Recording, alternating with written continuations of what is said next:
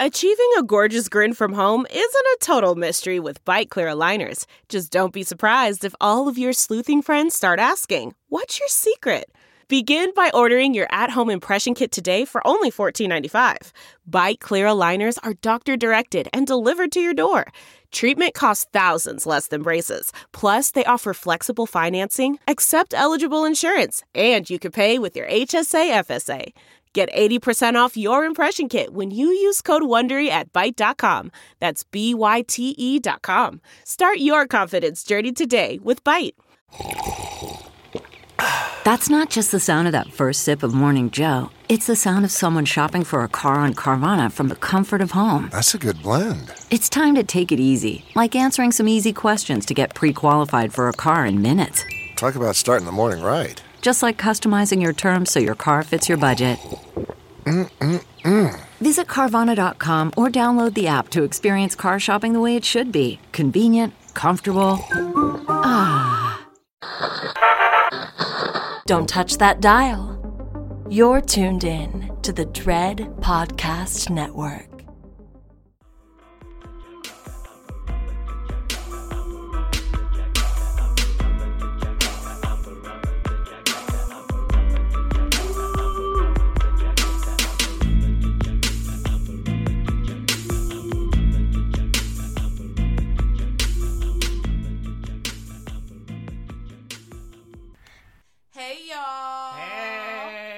Welcome to another episode of Girl That's Scary. It's Jazz, the 40 ounce connoisseur, and This cat daddy of life is always doing a thing.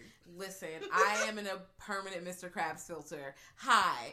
Um, sorry, we're having a great time.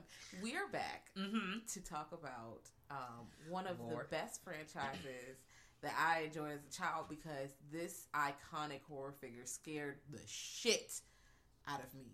Okay, like when I tell you that as a grown up, I will not say this man's name in the mirror. We ain't said it yet. Nope, not at all. You know, Well, we ain't said it on this recording. on this recording because this is take two. Remember Lovecraft Country? All right, now we're back with I'm take two of the first half.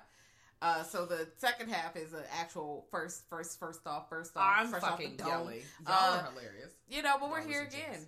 Uh, But yes, y'all, we are talking about the Sugar Man franchise. And if you do not know who Sugar Man is, or if you've never heard us refer to a entity or a fictional character as Sugar Man, I'm gonna say it this one time, and I'm gonna have to stop because I keep I cannot stop saying it. Like it just they gonna beat my ass. Um, this is the Candyman franchise, so we will be discussing all three movies. Um, excuse me, beginning in 1992, and then we'll also be discussing um, the 2020, which came out 2020, but really came out to us really in the streets 2021 um, film that was directed by Nia DaCosta. Um, and why y'all need to put some respect on her name? literally, I'm tired. I'm tired because if I see one more person on these internet streets talking about Jordan Peele's fucking insert name here, and I'm like, girl, I know it was made in a monkey paw house. I know, you know, he done wrote some words, and not to diminish what he has going on, but can we respect the person that actually made it, like who directed the shit? Can we? Can we? Can we? You know, give her her kudos too? Can we? first. Because they be doing it for a lot of the other directors. Y'all give them their kudos first. Don't play her. you know, I don't want to let the kente cloth slide on my head. but it's here. It's Laser it, okay. Stop playing with Nia DaCosta, okay? I just see the pyramids rising in the background. Aggressively, I'm in the desert. Okay, we're out of control. But Woo! we're talking about that series. Uh, respect the 2021 version. Mhm. Uh, but this 1992 version was directed by Bernard Rose. Okay, now before we get into it, let's do a quick little overview. Okay. Moon Palco Prize. Okay. And then we can get into it because once we do the overview for the overall general series, pretty much because it Yeah. follows the same kind of iconic horror figure. That's it. You just need to watch all the movies. I recommend watching all the movies at least once. There are worse sequels. Yes, because uh, as we are back in the Clive Barker realm, and you were just Mhm. sitting with us last week, there are worse sequels. Let me tell you, those those Hellraisers are sequels. Some of them can go straight to hell. Truly, and not the best parts where they're having all the BDSM popping outfits. Oh, that's cute. bad I like parts.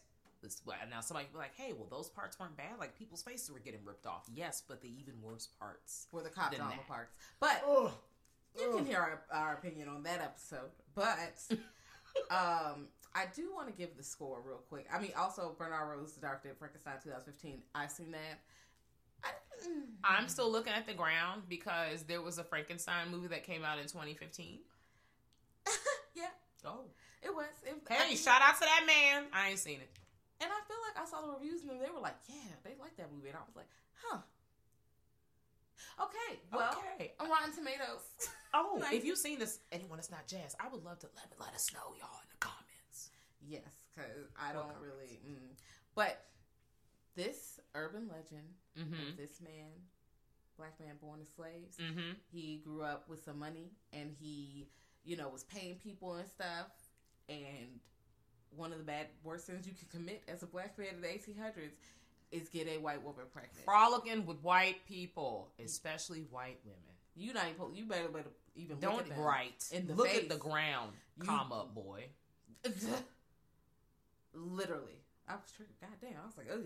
Yeah, because that did happen. Someone was called Boy a movie three. Um, the the black cop, and and I made that. I put a note in that my notes about that. I was really stressed. I did like that he punched the white cop that called him boy in the face, and I was like, I love this for you. And you got to shoot that in the back. You got to shoot him in the back. I was really excited about that. I just edited myself in real time. I'm really excited about that. Yep, yep. Mm-hmm. All right, but that's all right.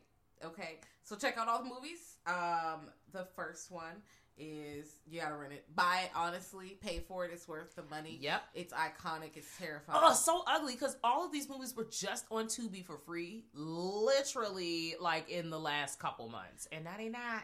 no, too bad. You gotta get on it. You gotta get it one time. Damn, damn, damn. Um, but this man, he gets pretty much lynched, but in a Mhm. very graphic way. Because lynching is not just hanging trigger Yeah. warning. It's a lot of other stuff that you know they do to mutilate and humiliate people of color, uh, black men specifically. So the, because they found out. They whooped his ass, sawed off his fucking artist hand, put a hook on that bitch. Which who the fuck even does that? And like, what like, are kind you of trying to make one pirate? Like, sick motherfuckers? Like, what is wrong with you? How, who even drum up drums up the kind of ideas? I've been thinking about that where'd shit all the the time. Like, from? you just woke up and said, "That I got it." How can I outdo myself last week? Aha! I got it. The real villains, Well, the hook is there. white supremacy. Wow. And they smother him with honey from a honey beehive that's close, and the bees sting him to death, and he's all mutilated and shit. And there's a mirror, but there's not a mirror. There's stuff. It's urban legend. We don't know. It's uh, it changes a little bit, but anyway, he slides um, to the afterlife, unfortunately, because he's dead, and they burn him. Oh, And then you know. He's a ghost now. You made made a that shit poltergeist. spectacle. Just disrespected him. I'm sick. Fuck those people. I'm sick. Um, and like shit like that happened. Like the shit like that happened. Like they did worse. If you ever been to the Black Wax Museum, uh, there's literally a statue of a woman. Trigger warning. Uh, she's like the wax figure is hanging with her stomach torn open, the baby Mm. pulled out. Mm. Like that is a thing that happens. So Mm. you know, that's not make believe. Anyway, let's get into it. I'm sorry. I got triggered. I'm sorry, but I just need people to understand that this is not no fantasy shit.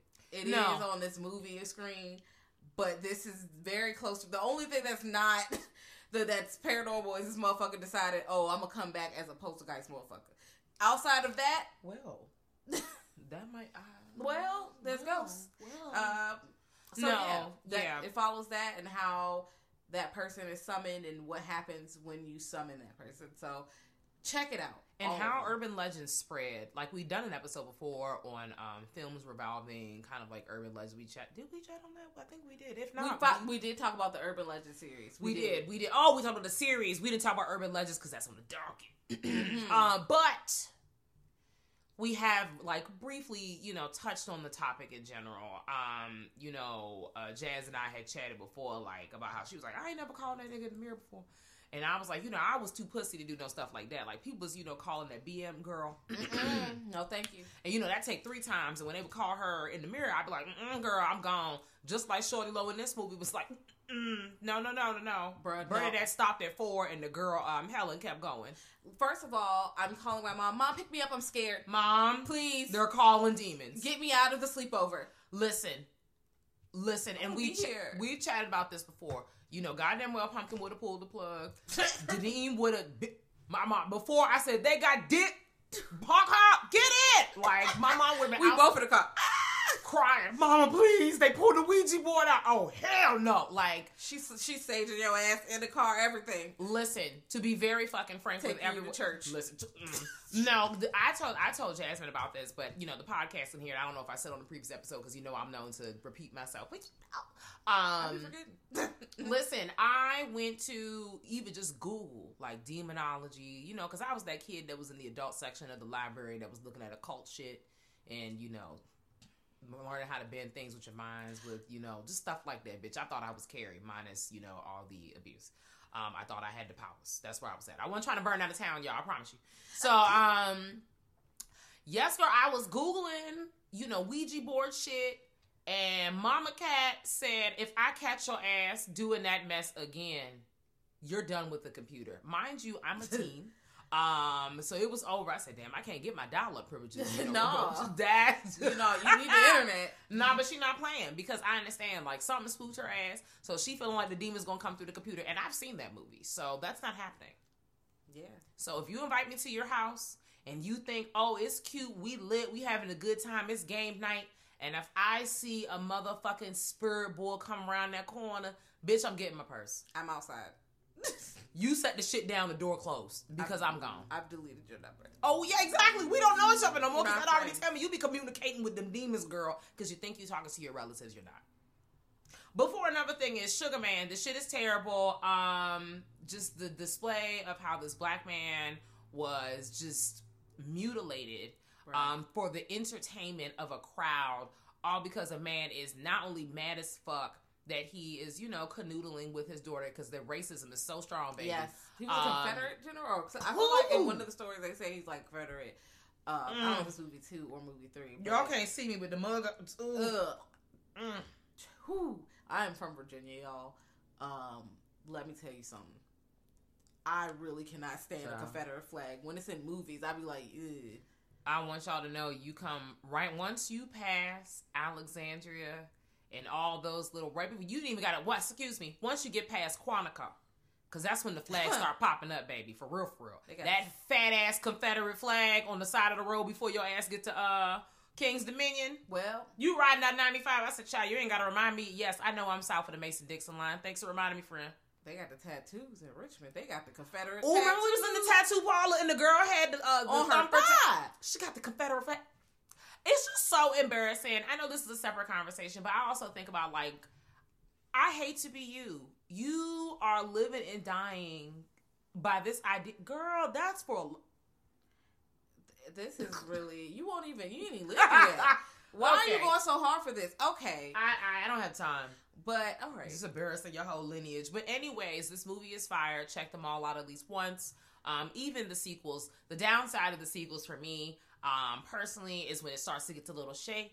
Incestuous. hmm And I'm just like, why, Mr. Tony Todd? Why'd you take this job? Like, I just, why did y'all write the script like this? Like, as soon as Daniel Robitaille is like in the scene, and it's very much, I'm your great great granddaughter. Okay, but you're still getting close. What's going on? Mm. You know, everything's very weird. Yeah. Here. So you know, The first movie makes sense because she looks like his long lost but that's rude. Like I, I, I'm a doppelganger. I ain't had shit to do with this. But also, bitch, you shouldn't have been all in their motherfucking business. She should have just sat home and you know just did her food. research on the typewriter. She should have did a boring project. I agree. Just get your Her and. Bernadette, Bernadette, her and Bernadette should have parted. I love that fucking song. Should have partnered up, and did some other shit instead of this um white woman. We're gonna put it as that. Yes. Decides to um be in other people's business and profit off of the exploitation of black people in Cabrini Green, and that's how I'm gonna put it. Cause that is exactly what she did. Like you're literally going into this black space to get information from them so you can get fucking published. Girl, fuck you. You should just, you don't give a fuck about these people for real, for real. You just want information. Bitch, I'm still crying. They live here. I just the shit that still got me weak is, and I know I'm jumping a little bit ahead because we didn't really talk about the shit that's popping off in the movie or gave y'all that's actually let's give them the spoiler alert. Spoiler alert. So we've already given you guys the overview. Check out the movie. We diving into what the fuck I'm gonna say, but also diving into the movie. Hold on to your hats. Wow. I'm still cackling every day at Helen and Bernadette making them pass the, you know, the people who live out, you know, who be hanging out in front of the, uh, the, you know, on the stoop in front of the, you know, in the doors of the apartment, telling them they look like the feds because they do look like the feds. Dress conservative. Oh, you don't come, bitch. You said, and Bernadette in the car like, you got me looking like a police. I told you to dress conservative. This is a cop outfit. Just going. That's not exactly how she said it, but that's how she said it. And then they get past the people that's downstairs at the entryway. You know, the people that just, you know, or how you know the old folks we call the corner boys. They be outside just cooling. So once you get past them and they're getting accosted by them, um, when Helen looks over to Bernadette and basically it's like, it's okay. They think we're the police. They won't follow us. I truly was like, Bernadette, you in trouble, girl.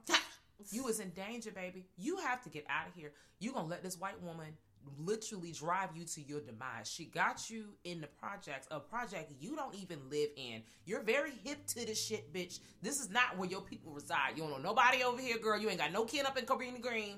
So why is you here? They already know you the feds. You lucky they ain't beat your ass outside. I don't want that to happen to you, but also you're lucky, truly. Also, it makes me think of that Crystal Moss. So this gave me like, I want to know where you sent from, Mm-hmm. where your mama from, where your grandmama stayed. Like, bitch, where the who where Who are you? What where are you from? And why the fuck are you up here in our business? But anyway listen before we even get all to all that you figure out who helen is. Helen lyle um who her, helen. Helen. Um her husband trevor. Trevor is Trevor. a trevor's a professor at i guess at the same university where she's trying to i guess get her master's. Whatever she's trying to do. She's doing like a thesis paper research um, on urban legends. And Trevor fucking on his students, y'all. You can tell that real easy. real easy. And he don't give a fuck about what Helen's work is. Like you are she told you to hold off on urban legends and you are literally teaching it right now. She's like god damn bitch I thought you was going oh well I mean the curriculum. Motherfucker I'm a teacher. You can move that curriculum around. It is nothing especially for college.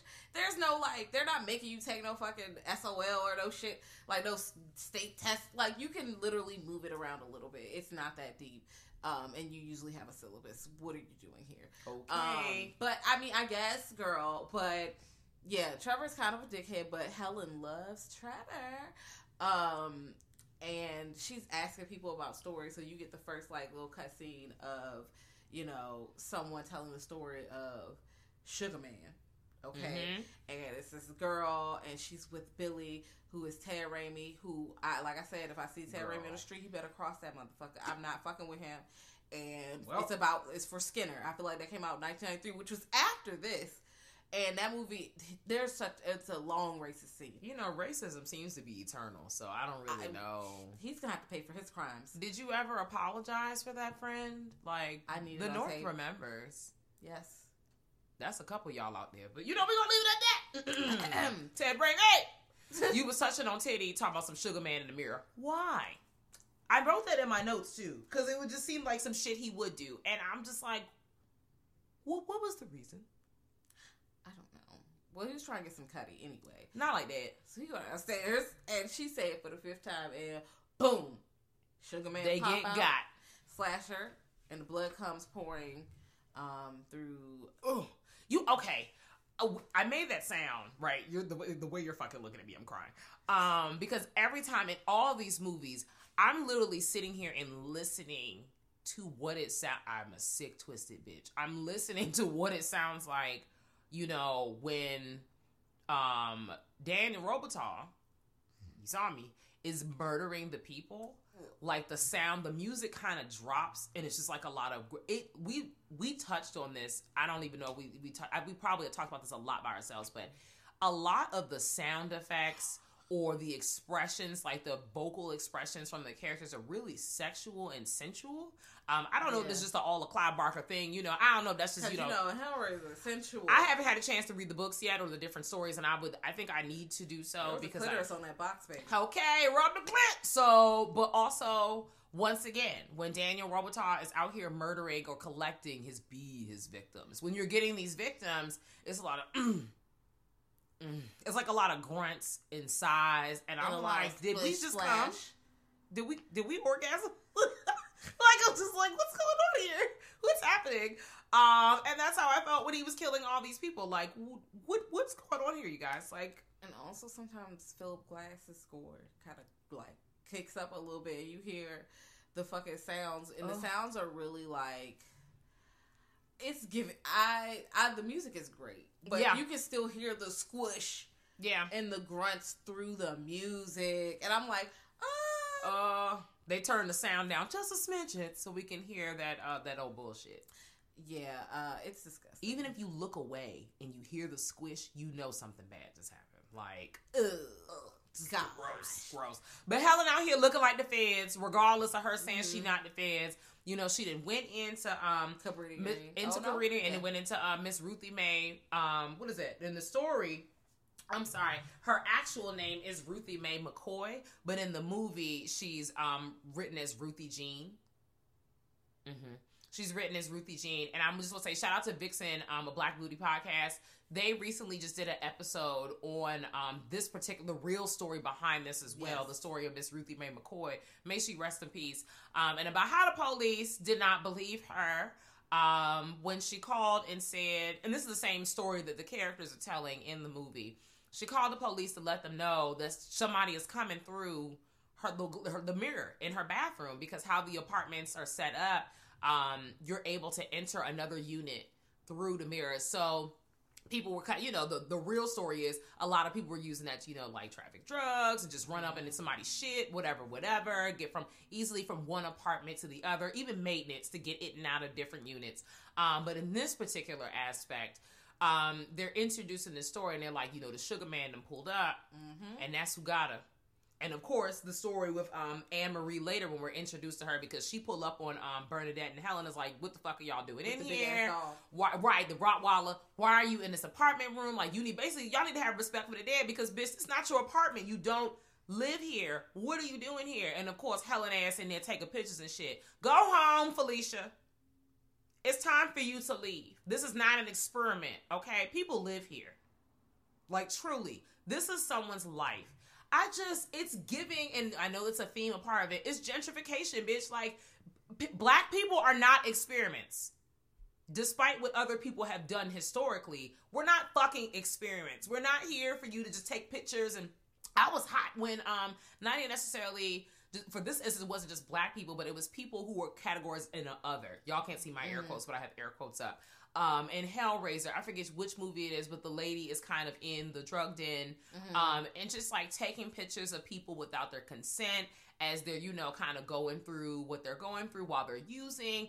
And I'm like, bruh, you're doing this to make a dollar and a name off yourself. This smells. And that's how I felt about this too. This smells, bitch. Like you're in here taking. I, you know, I don't want the people in the corner to beat your ass, but also like they have a right to be upset because you are literally the feds indirectly. And directly, you Okay. write books about their fucking business. I said what I I a dime. said. So if you find yourself in somebody's neighborhood, kind of like one time somebody had to be like, Ivy City is an up and coming neighborhood, bitch. That ain't, that's been years and that shit still stuck with me. It just really burns me up when people be flashing their gentrification and they fucking racism. And I'm like, can we fight? I'm trying to be better. Or they be talking shit about the neighborhood you moved in. Like, girl, you were. Then don't live here then. Bitch, bye. Say it with your chest. Mm. Anyways, Helen was in here cutting up, not minding her business. She's sitting down at the dinner table. What's the dude? Is it Sully? That's his name. The dude that's at the dinner table with the ponytail who already did the. Um, oh, Philip. Um, hold on. I have that's all right. name. Jazz get a name. So No. she's at the table. And she's basically sitting down with Bernadette and Trevor and the other guy with the glass. We're gonna come his because he's a, a main character in the second movie as well because the story kind of follows him after a while. Purcell. Purcell, thank you. Um, Purcell with the ponytail. PP. That's my dog right there. Double P. He has an aggressive ponytail. It is. It is. It might be more aggressive than Steven Seagal. I don't know. I I saw the outfit and the shoes in my turtleneck, get your ass beat. I fucking see the little fucking black shoes, bitch. He was breaking motherfuckers' arms. He just stuffed his body this tight ass shirt. I should have been Steven Seagal Halloween. Bitch. okay. Um. Yes, but Purcell was at that table with that ponytail girl, and I was just like, I'm tired. I'm fucking tired. Um, I know that Helen had come for him professionally slash unprofessionally because she was being real aggressive and coming on strong, but also Jesus. like he was rude. He was. They were both. Both things are true because Mhm. they're at the dinner table. First of all, Helen, Helen Helen. is. Purcell got his hair out. He's really weird. No one likes him. I don't like him. very like persnickety. Yeah, but Helen's like, we're gonna bury you. Now let's first of all, professionally, you don't need to be saying that. We're like, oh, you you could have just mentioned, hey, girl, your work speaks for itself. or you could have just not said anything because no one. That was not even the topic of discussion. You No said we're gonna bury you. He was like, um, with what? And they're talking about, oh, we're gonna have something in a couple weeks. We'd have been to this little, we'd have been to Karina game. He was like, oh, that's Candyman country. Do you know about that? Oh my Oh, yeah. please. And her dumb ass. Okay, y'all go zoom zoom. all right, let's go. Well, it's chilly outside. They're doing a lot. Um, but And my heart goes Helen gonna go, huh? What? I was like, so you don't even. I mean, you can't be like, oh, I'm gonna bury you, and then you unprepared for the smoke. You can't. you can't do that. And then that he was like, well, you maybe you should read the book I read ten years ago, Ooh. bitch. I was like, oh. Get Now you- up. But now, see, while that was nasty, that was she sent for him and he came. So I'm Hey. like, hey, It seems to be a common theme here. maybe you shouldn't have came from bitch. so I mean, but I he still was don't right like him. though. Yeah, he's right, but I still don't like him. I don't like the way his hair was slicked back. I think he should have had a different hairstyle. It I gave- mean- it was very snooty. Well, it's not the end. You see the end of him anyway. No, it's not. We definitely see this man Yeah, again. but Purcell is a, a dickhead, so we know he's been researching it and he knows about it. But then we hear the legend from him, which is the one Con- we said yeah. at the beginning. Exposition. Fill it Uh-huh. in. But it, it, you know, God, that story, Daniel Robitaille's story, really upsets me. it does. And Helen is linked in with her cigarette. Remember, you can smoke in restaurants. Remember that? Remember the smoking section, non-smoking section. How Right, is there non-smoking section here? I'm sorry, I didn't gave this man a ponytail, and Purcell's hair is actually set up like Kenny G. All right, so You're out of control. Whoo, bitch. Um, so yeah, Kenny G Purcell um definitely read Helen for Phil. Um, and Helen is just sitting there like flabbergasted at the table. Bernadette just trying to enjoy her life, girl. She don't really want to be there for real. Um, and that yeah, he got her ass together. We hate slash love to see it. and you know she learns about the story pretty much and that's it like i mean because dinner's i mean not dinner's over but you can't say shit else about your project after that No, no, no. And of course, throughout this time, like Helen, as time progresses on in the mm-hmm. story, Helen is starting to get some vision. She's, you know, it's going shaky for her. Um, she goes back to Cabrini Green. She's still not minding her own fucking She business. said his name. She gets assaulted. Oh, she definitely said his name in the mirror at this point, y'all. Like we said, that Bernadette said it four times, and Helen said, "I'm going to give you that five. Um, and she's still looking, trying to, you know, research into the legend. She gets assaulted um, by a man in a hook. You know, I'm about to get you, bitch. You know, just get her with the hook or whatever. He didn't say exactly that, but he did. Um, and afterwards, when she leaves the police precinct after identifying the man that assaulted her, she's walking through the parking garage, and all you hear is the clackety clack clack of her shoes, and it's just silent. But us and she, this shit blow me every time. Or Helen, her yes, bitch. it's just you. Fuck you, mean yes. girl huh you don't even know who the fuck is calling you bitch My eyes would have got big. Them shoes would have clack, clack, clack. Because I would have got the fuck up out of there. Fuck is you talking about something? Yes. Why would you answer? I would have turned right back around and went right back into the building. Fuck you. I'm going back inside. Fuck you. I'm the writing on the wall, me. Okay. Okay. Now, what I do think is not just brilliant. Like, I just, we're going to use brilliant. It's brilliant. I am a huge fan that we don't even see this legend ourselves until literally halfway through the movie. The movie is damn near over. halfway, oh, about 44 to the 45 minute mark, um, Tony Todd graces us with his presence.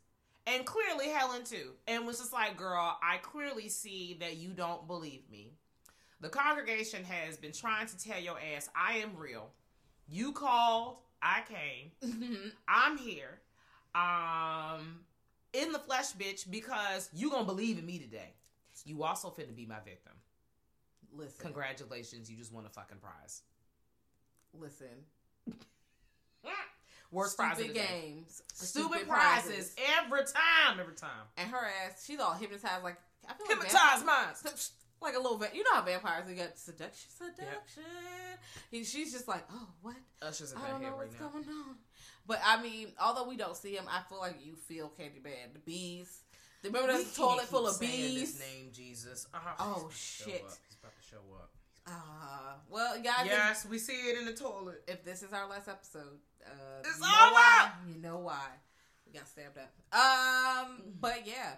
So he pulls up on her, and you know, I, she pretty much faints or whatever, and she wakes up in Anne Marie's house, Mm. And With the coat draped over her, over her ever so gently. but there's blood everywhere. There's a Rottweiler head Girl, just hanging it's out. a scene for real. I'm like, what the fuck is this? But then you hear screaming. Is it Anne Marie or Annie Marie? Um, it's Anne Marie. Okay, I was. Anne Marie. Anne Marie is screaming. There's blood everywhere. The baby gone. She's like, bitch, what the fuck? She, cause let me tell you something. If I'm screaming, my baby's gone. I don't know what's happening. I turn around and some stranger who does not have the key to my house, covered in blood, is also in here. You definitely took my baby. And you just met this bitch last week, so you don't have no, you don't know what she's capable of. But she is covered in blood. Your dog has been decapitated. The baby missing, and she has a cleaver. Well, she's like, you bitch, you bitch. Um, she says, you she, like they squaring up, and she cuts her, and the police come, and now you know this looks bad. This Yeah, looks bad. yeah. You locked up, And and well, and she's locked up, and there, there's so much blood. Like I don't rewatching it, I didn't remember it being so much blood. The blood is soaked through the bra, like the Mm. bra has absorbed the blood. Like you can see the nip through the bra because it is soaked with blood. Mm. And she's crying, and the police officer's like, "Girl, lift your titty, please." Um, and she's you could tell she's super embarrassed. She ain't never did this before.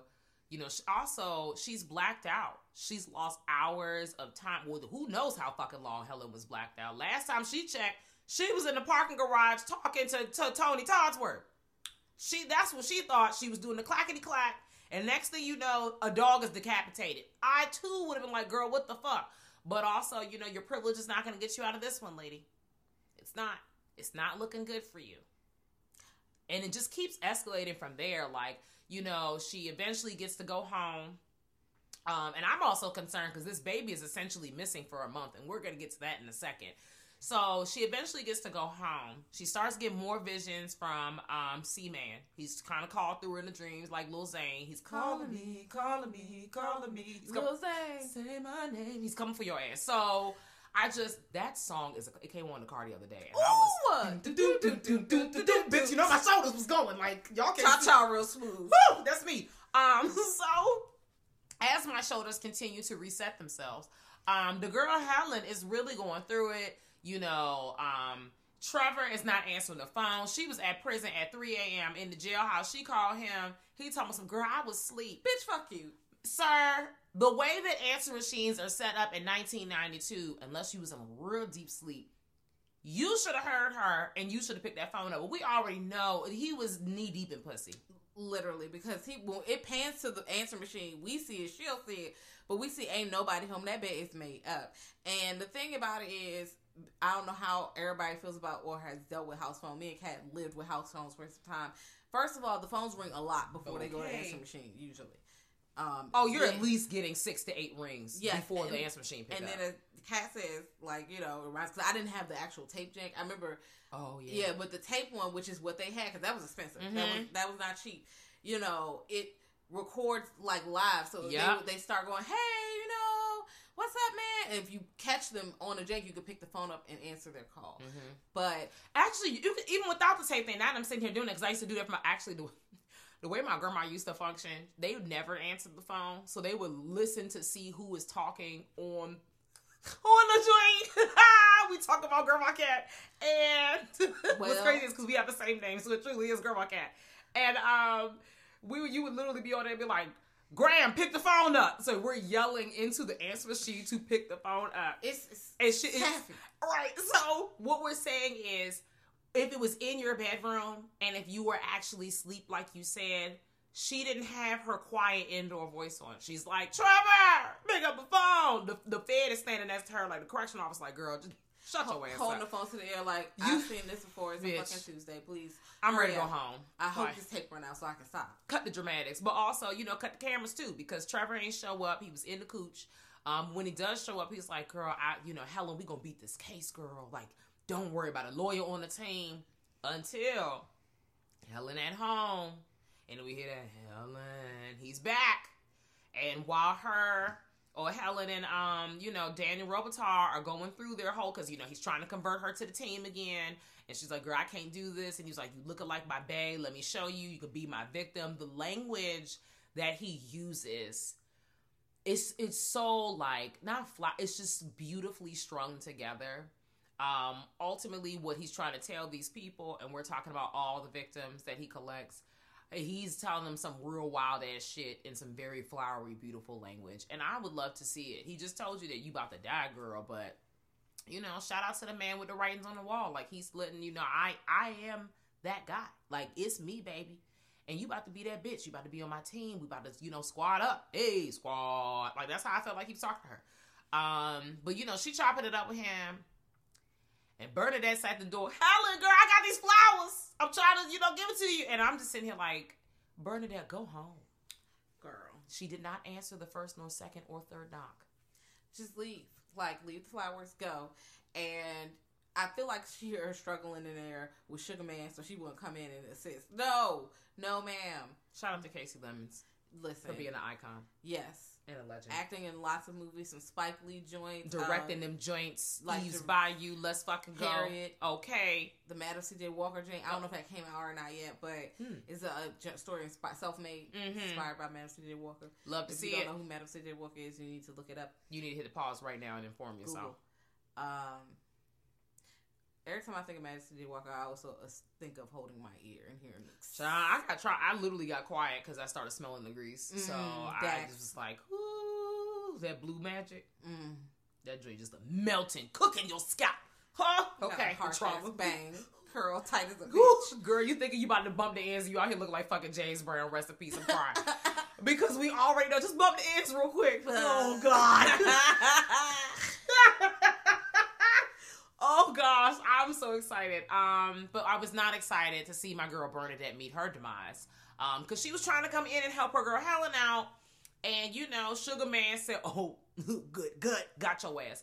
Um, and the way he truly like disembowels people, like he guts their ass like a fish for real with that hook. He's doing damage, baby. It's going crazy.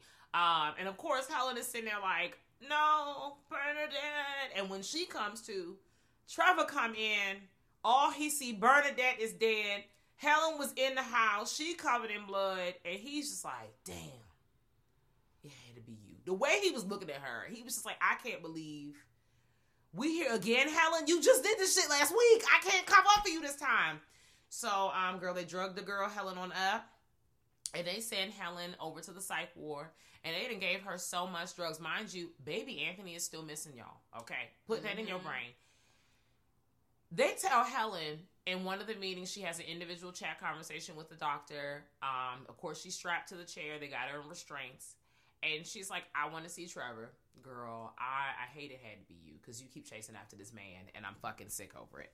Um, but she's talking to the doctor and the doctor's like, I mean, we can arrange a visit. Um, but he lets her know that if you things your time might be super hazy for you right now, but essentially you've been under some hardcore drugs uh, for the past month of your life. Me while watching the movie. A month? A month.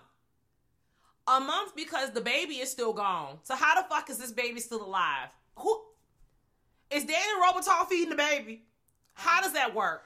Well, we're not feeding the baby um, honey because they're gonna choke. Is they eating Cheerios? What's going on? Where's the snacks for the baby? I'm concerned. So, who wrote this back in '92? I have questions for you. I know I'm supposed to suspend my disbelief, but you can't get me on that one. Bringing the baby sandwiches. Baby just sucking on the sandwich, just sad. Just bringing random shit to the baby.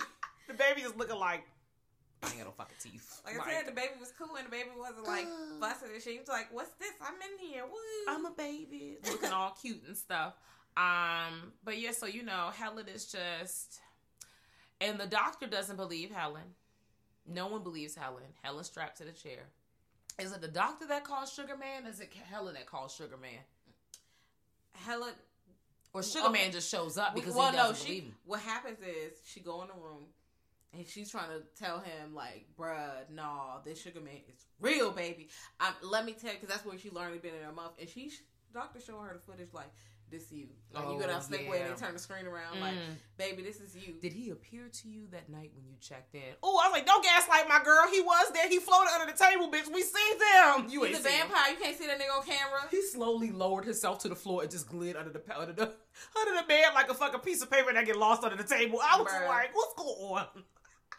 So I think she, I think she does say his name because she like, girl, I'm about to anyway. She said his name, and she was like, let me call him, pretty much. Okay, And you don't believe me. And he came and Good. cut that man up immediately. And then Frida. Now we've talked about this. I would have put myself back in them shackles Bitch. and would be like, ah, no. Oh God, something happened. I was we. locked up the whole time. And also, they should be able to see that because if they're recording the girl, and unless the doctor's office don't have no cameras, they should have seen what happened. But you know, Tony Toddsworth, aka you know Danny Robitaille, also known as C-Man, he um basically breaks out the window and is just like, "Listen, you got to come to me, baby. I'm I'm about to keep fucking with you. I'm about to torment you. This is truly gonna be hell on earth for you. Not only did you end up in the psych ward, my nigga, like." They, they are not banging with you out here on these streets. the cops, your family, Trevor, because Go- Oh my god. Okay, so okay, she makes a choice instead of you know pretending that I'm doing what I'm doing. She literally he cuts her for one hand free. She frees herself, crawls out the window. You can see the little police officers running down below her, Mhm. and she literally hops in another room like she's out there. And the nurse let her in. So let me tell you something. As a nurse, I was like, wow, that's crazy. I'm going home. Guard! I would have like she's outside. she's outside. Um, but she lets her in, and then she lays on top of her, kind of like knocks her out. I don't even think she like hits her or anything, like trying to knock her out. But she was like, "I'm taking your clothes." She takes her clothes, gets on the elevator, ejecto cedo, like runs home and sees that Trevor got this new bitch, the student bitch, painting her apartment. This god awful shade of pink. It's disgusting. And first of all, this young bitch is in my house. My painting, painting my. I've only Mm. Walking gone on for- my floors. I've only gone for thirty days. 31 if it was October. Bitch, 29 if it was February. 28 if it was February without a leap year. Regardless, I've been gone, you've been gone in the blink of an eye. and you replaced me like this. Like what you? The girl was shook too. She was like, Trevor! Trevor! Trevor was shook too. She's like scared of something. Trevor Yeah. Tell him, bitch. Boss up on him, Helen. shook, and she was like, "Call the police." You know how you get in trouble with your mama, and you be like, "I'm gonna call the police or something." She be like, "Call them, Bitch. I, call them," Mm, that's all. and they got the phone pointed to you. Please take the phone so you can. I'm like, no, never Oh, mind. No, no. No. Mm, I'm, I'm gonna just zoop on that. Mm, mm, mm. Mm. Um, but this is where the story goes from being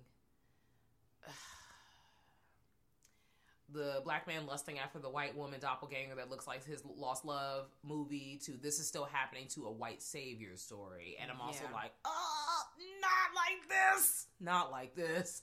Um, I also still want to know, although it's 92 and I know um, that this was not written by a black person, um, how many black people were in the room I don't know. I have to go look at all the besides papers. Kasi Lemmons, besides Tony Todd? I know the Bernard Rose sent it to the NAACP, but also they probably was like, yeah, it's cool, but they weren't. In, uh, they people need Did they really look at it? Because I know, you know, we love horror, but you know, I don't think they was watching it. Like I was like, oh, oh, that's tight. Listen, I just feel like some touches is definitely white saviory because after all this stuff happened, she leaves. She was like, you know what, Trevor, fuck that, I'm out. and really, She did. and then She should have laid him ass down. She should have laid him down, girl. Bruh, Sugar Man pulls back up, of course, and is like, "Look, bro, be my victim. I'm the writing on the wall. You could be the writing on the wall. I got these bees. You can have the bees. And she takes on the bees. It was always you, Helen. It's always you. Um, and they're about to do this pyre, and she's because she's trying to find a baby. She's seeing visions of the baby, but she see that the baby is where they got all this stuff where they're about to do a bonfire, and she's like, "I gotta get to the baby." So she runs and tries to get to the baby, and of course, this is literally what Sugar Man says: they're gonna see you and me die before their eyes. I gotta much. get out of here. And he is adamant about dying with this white woman, and it's really bothering me. well, he does because he pulls up to the pyre. she gets that baby out before the baby becomes a cooked baby, and slides baby out. He in the back like, no, Helen. And you know the fire takes them both, and that ball cap is. Mm, I okay, so they was definitely trying to give us the finger waves design in the burnt design at the same time. Um, I will let you know that I am a wee bit concerned that no one saw the burnt corpse of C-Man hanging out on the top of the the rubble, and I'm like, y'all don't see that body over there? Like, so y'all only I know y'all see Helen in front of you, and it's still fire, but y'all don't. Y'all don't see. I feel like they had to see him because they when they bury Helen, um, Jake the little boy drops his hook down there. They went in and got the hook for real because they knew he was in there. That's well, why they although was he like, got her mixed up with him, but I they knew they was gonna catch his ass because he was coming for her. Literally, the funeral happening. Trevor crying and shit, and the uh, new girl is not crying and shit. She's Trevor the only one at the funeral crying. Everybody else is looking. There's five people there. you know, they're just like, because they're, they're pretty much like blaming everything on her because that's what it looks like. Yeah. Like, you killed everybody, you escaped, you killed more people, then you may have set a baby on fire, you might not have set a baby on fire. We don't really know, but the baby's safe, but you're dead, so great. Um, and then we just, you know, go. There's bees everywhere. There's a new rumor, a new story, new writing on Mhm. the wall. Because then when you get to the uh, newest movie, you hear about Helen. You hear about Helen. Yeah. Yeah. You get some more information, but Okay. Um, I'm pretty sure I'm gonna keep saying this over and over again. What I do like is the perception of how Helen's story has changed. Mhm. Um, because we obviously know that's how you know urban legends get spread. Um, but I, when it comes to that new movie, I, I would uh, I wish I saw something different. Um, but movie one, yes, movie one is something I believe that everyone needs to see. Um, baby Anthony, of course, is safe back in his mama's arms. You know, Sugar Man, the legend is on pause for now. Um, and let's get into ratings. Like the movie's an hour and thirty nine minutes, so if you've never seen it, it's about an hour and forty minutes of your life. Um, IMDb gave it a six point seven out of ten, and Rotten Tomatoes Ugly. gave it seventy seven. I just screamed racism. ugly. Um, first of all, this movie's an eight. Even though the stuff I don't like, it's still iconic. It's still pretty good. Um, I say the first movie's an eight. It's the score. It's it's Tony Todd. It's like you know how we talked about some of her icons, like the actors for them, they just click and they play like Brad Dourif for Chucky. Oh yeah, It's just can't ever married. see. It's The only person that's going to be able to replace him is his daughter. That's it. yes, yes. They have the same face, so that's the only reason why. um Freddy Krueger, of course. it's going to always be Robert Englund for me. I'm because so it's just sorry. it clicks. You know, certain some things just click into place. Just like um Hellraiser also, what is his name? Douglas something Douglas. Doug Bradley. Doug Bradley. Wow. Sorry, it's y'all. going to always be Doug for me. even but the new one I'm still gonna look into the new you know, what new Cenobites or new Pinhead, whatever they're gonna do. But it clicks. There's Yeah. something about it that clicks that really just that they were a very good choice for the role. Yeah. and it shows. Um, poor Trevor, but not poor Trevor. You watch the movie to fi- figure out about that. Girl, fuck Uh, Trevor. But the ratings, I they they're it's too low. I think they're all too low because I think it's an eight, and I will just leave it at an eight. Oh. But outside of that, like the closest. Rotten Tomatoes gave it a 77. Metacritic is seven. They like six. I'm like, no, it's better than a six something. It's definitely better than a six something. Yeah. I say between seven and eight, and because I like it personally, childhood favorite, it's an eight for me. Nostalgia. Okay. I remember these movies distinctly scaring the fuck out of me as a kid. Um, because number one, black trauma. Wow. And black trauma has now been turned into. I mean, it is horror. It's it's horror. It's a real fucking thing that has happened. But now, like okay, this, you know, spirit of a son of slaves is out here beating y'all ass because, you know, he was had his ass beat and now vengeance. I love everything about this story. I hate that he's killing the residents of Cabrini Green and other people that look like him. Like, why would he not kill the white people? Like that doesn't make sense to me. Um, it's called vengeance. You get on your own people, Yes. and then ooh, and even in death, you're still chasing after. All right. Yes. But even with the own people, that's ambiguous because remember the rumor, the legend. So the the black people you see die. Did he come out and do it and he got summoned, or is this a part of the legend that got attributed to him? Like for um in Freddy versus Jason, when Freddy pulled um, True. Jason up, like kill these people so they can believe in me. I, So be- don't I mean, it could you- be both. It could be both. I definitely agree Or with you there. He really pulled up and they said his name and it was. I, I think it's definitely a mixture of both. But even still, I mean, I know they explore that vengeance sort of kind of more in movie two and movie 3 Mm-hmm. Um, but even then, you're killing, you're killing the wrong guy. Did you kill the rest of them yet? Like, I just, they didn't put you here, buddy. did you kill the rest of the lynchmen? Did you kill that woman they zoomed in on and who was doing that big chuckle with her big ass face as she was laughing at your Listen. dead body? Because I was upset. I would have loved to see Sugar Man pull a Mary Shaw and kill their entire. We love to see it. That's that's if a they were married story. to him directly, he would just literally go What and lineage? kill the bloodline. I, they're dead. You don't want to claim me? All right, bet. Rock and roll hands. gang, gang.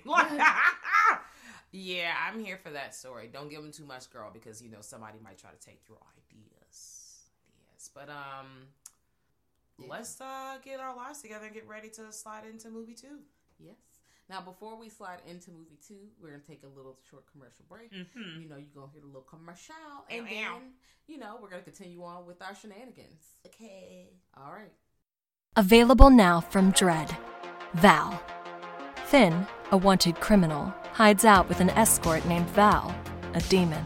Val offers to make his problems disappear if he follows her rules. She has been expecting him all along, and it won't be easy to escape Val's dungeon. Val is out now everywhere you buy or rent movies, and on Blu ray November 2nd. Okay, well, let's go ahead and glide on into movie two, Farewell to the Flesh. It came out in 1995, so three mo- three years, three movies, three years after movie one. And honestly, the next movie came out four years after this. Now, I'm saying that because this is where timelines start to get a little weird. Uh, and I'm just like, none of this is making sense. LOL. Wait till we get to movie three because I didn't realize. I knew it was a time jump, but when I rewatched, it, I was like, "This is supposed to be what year?" Because I was sitting there thinking, I was like, this is what? This person was a child. Send help. Okay, well, second movie, uh, which you can see on Amazon Prime or Paramount Plus Pluto TV, directed by Bill Condon, who also did Twilight Breaking Dawn Part One and Two. So that's a thing. Okay. Um, that's here for everyone's uh, entertainment. Also, Okay. these are uh, based off the Forbidden Books of Blood. Um, I think it's stories by Clive, Clive Barker, yeah. So just let everybody know. I haven't read them. I'm interested in this. Also, I think there's an adaptation. Someone else also recommended another uh, situation that Clive Barker has done. I'm going to revisit that because I would like to. I too would like to see it. Such sights to show me. Okay, because you know, I feel like once I looked at his work, I'm like, damn, I'm a fan. Mm. Because uh, there's a monster movie, Nightbreed. I really enjoyed as a kid because the Mhm. monsters are wild. Um, but no, this movie now. I like this movie kind of. Like oh, I used to watch this during Halloween as a kid. I definitely remember this shit coming on TV, and definitely the third one because that one was straight to video. I think. Yeah, it was. And um, the second one, while like I said, I'm not that big of a fan of this man chasing down his kinfolk like this, but it's still kind of fun to get some decent kills going on. yeah. They gave Rotten Tomatoes really gave this motherfucker a 25 percent. And IMDb gave it 5.3 out of 10. Like I, I'm It come wasn't on, a 25. No man, not a 25. It wasn't the best, but it wasn't that bad. Um, there was still a lot of shaky behavior. New York Times Uh oh. called it a low rent sequel, bitch. I said when I've read and you know, I usually don't read reviews Wow. or anything, but I just so happened to be getting another note, and then they had the reception, and right at the top it was like listing, you know, famous publications and Yeah. people there and what they said. And I was like, God damn, low rent sequel. Um, motherfucker said Bill Condo- Condone, whatever, can barely keep his camera still. Perhaps he's trying to escape, bitch. Now he's trying to the shade. The, the now he's trying to escape. Bitch, they were like, uh, nothing happens. They're just racking up body parts fast. They're killing people fast, but then they're not killing the main character. I want that happened in the first one. Tony Todd followed Helen ass around, killed the motherfuckers around her. Tony or- Todd didn't show up till halfway through the movie. Yes, but also he was killing the people around her. Yeah. he, he didn't kill her first, or if we le- let it be, you know, in her mind, she was doing it. But either way, Tony Todd was a, a part of this shit. He was always he always kills the people around you. That is just how it works. Yep. The people around you die, and then you die last. The person being tormented the most. That's I don't understand how that was a complaint, but you know, this movie I feel like is at least a, a five or six. I say a six. Uh, yes, yes. Now here's I'm crying because my notes. You're like, mm, Uh, the overview of this story is Annie finds out a secret about her family while trying to stumble upon some other information, and she is blown away. And that's it. yes, That is it. Because y'all, we basically find out because she's trying to figure out, you know, the, everyone is getting into this lore, trying to crack it, what it's about. Annie finds out that her ass is a direct descendant to uh, Daniel Robitaille and Caroline because Caroline had a baby, mm-hmm. Isabel. Isabel, that they raised as a white woman. And we know that this is true a lot of times with people who pass, Mm-hmm. um, who have passed, who are passing in the community, um, especially during this time period. They raised that child as a white person. They probably just, I just, the life that that person had lived. Like, I know this is a fictional character, but I just really, I'm sad. Mm-hmm. Sad for that person because one, your father is dead. Your grandfather is responsible for the death of your dad. You're probably, like I said, very passing, so you probably never even knew that you have, you know, are a descendant of slaves. Um, and and what happened to your dad? So they basically lived a lie. They passed the child off. Thus, Annie yelling, "You passed the baby off as a white woman!" Like disgusted. I was like, "Wow, whoo shit!" And then all for her to find out later that yeah, you're a direct relative. And for some reason, you know, Tony Tosworth is coming to be all y'all's ass. Now, I do understand why he would take out the granddaddy's family, like that part Yes. because I'm not understanding why you would kill the direct ancestors of Isabel. Um, well, no, the ones who were trying to forsake your name and you know do away with you like you were a stain on the family. I didn't like that because I was like, you find out the family curse in my in my notes, the family secret in parentheses racism. Like Racism. Yes. th- that's the family secret that they murdered black people. I mean, uh, the, when Purcell at the beginning, Mm. the dude with the pon- ponytail mm, mm, man mm. from the first movie, writes a book. Book is making money on a book tour. He Mm. says it in the reflection at the beginning of the book. Then has a fake, ha- which is disrespectful as a bitch, Mm. to have a fake dude come out with the hook and be like, "Ha ha ha, it's a joke." And then you see uh, Ethan, who's like, "You you killed my dad. You told him it wasn't real, and then he said the name and it's dead." Okay, first of all, that's your daddy fault. Yep. Your dad's an idiot. Okay, I'm sorry that your dad's stupid, Yep. and you are too, bitch. But that's Okay. that's not his These fault. These are the breaks. but Purcell is like, you crazy, just like your daddy. Blah blah blah, and then Candyman beats his ass. Mm-hmm. Um, and they blame it on Ethan because he pulled up and was trying to beat his ass at the bar. Mm-hmm. And that's where Annie pulls up and starts digging because Ethan is Annie's brother. Yes, and he and Ethan saw their dad die. Mm-hmm. So once you get all these secrets, and she talks to Tib, Tib- Tarrant family secrets. Tarrant family secrets, but I think she talks to a dude named Timo or whatever, whoever was the art dealer dude is the one who was like, "Yeah, man, you got to do this to destroy him," and just putting it in his brain. So he was doing all this research so he could pretty much destroy, call him back to destroy him. So he called him back, but he whooped his ass. Like you, what were you trying to do? Girl. And then you they introduced this lore of the mirror and like, you know they held the mirror up to his face, him being uh, Daniel Robitaille, his last Mhm. moment, and repeatedly said the the C name over and over again as he Mhm. died, which it changes again in the next story where there is no mirror that's head up to him and the people are just chanting. And I'm like, girl, I what is this? Like I am They upset. made it up. I'm upset. It's like. I know that you know, and for just to toss it off the oh, it's the urban legend, and that's the point of it. I think it's a little lazy. Um, I yeah, it's a little lazy. Like it's just like just say, hey man, we we fucked the story up. The story just a little it passes whatever. You can easily play it off because you know urban legends, the way storytelling goes, the story will change as it passes from person to person. So we know that to be true. Like okay. I could say that as these movies progress, the stories will change a bit because we're getting the exposition from a different person every time. Okay, I will suspend my disbelief and play into that. Or this is a little lazy. And Both could be true. yeah, both I just and both is are true in this situation. Um It could be lazy, but we also be like, man, I don't really feel like putting that much energy into this problem because I don't Ugh. really care. it I confused mean, me. It, it's impo- it's slightly like- important because they are part of the climaxes of both of those movies.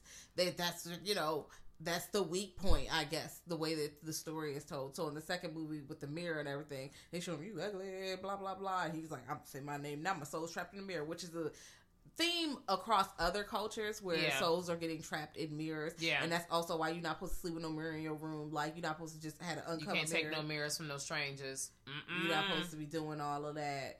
Um, you know, stuff like that. Yeah. So I thought the mirror thing was kind of interesting. I did not like that there were like you didn't have to show us the slave quarters. Like you didn't have to. Oh, They, they, it, it, it, it- I just, I, I don't think I get it. That's where he was born or whatever. But I also am like, dog, like Also, am I tripping? But his parents' origin story changed a couple times too, or did I make that up? I feel like it does change a little bit. That he was born to the like he's a son of like slaves, but the slaves got free, I believe, and they were rich. Like they um because he was able to go to school, Right. and he so his parents pretty much they were taught him like a trade, like making shoes or Right. something. They were making money, so it's probably why they moved to Chicago from where the South. okay. because- Migration. Yes, and also Chicago, a lot of black families were settling there. Mhm. So I'm like, okay, this kind of it could it makes could- sense. It's just you know, once again, lazy writing.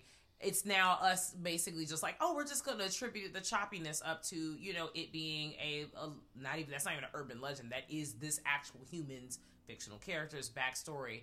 Um, but you know, once again, the story has changed so many hands.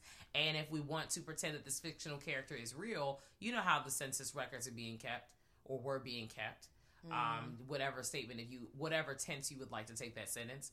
Um, so it, the, what what was going on, the dealings and the ins and outs of his family, you know, what records would exist? Especially all that shit that was happening in Chicago back in the back, back all them fires. Please. Um, so anyways, movie two is basically Annie realizing that her family is caught up in a larger wheel of things. The mom, what's the mom played by? um Carolyn, um, Hold on. Veronica Cartwright is playing Octavia Tarrant. That's the mom. Okay. Um, because Caroline Sullivan is the rel- is the relative. Yes. So yeah, Veronica Cartwright. They all relatives, honestly, truly. Well. and in a while, she was like, "I'm not gonna stand." First of all, she was in the birds. I was like, "Bitch." The witches of Eastwick, Alien. That bitch she was, was in everywhere. uh, Scary Movie too. She was in um The Exorcist. the house of Dre- the town of Dread. She played the mother in The Exorcist. Wait, Did I make that up, or is that somebody else? that's I feel like that's Veronica Cartwright. Let me know if I'm wrong, y'all. I'm gonna look it looking up it up because because I know she was the mom in um Scary Movie 2 because Scary Movie 2 had did the the um the parody of The Exorcist when baby girl peed on the floor. Oh God. I was like, wow. Then of course all the white people said nigga. Oh, that was not okay.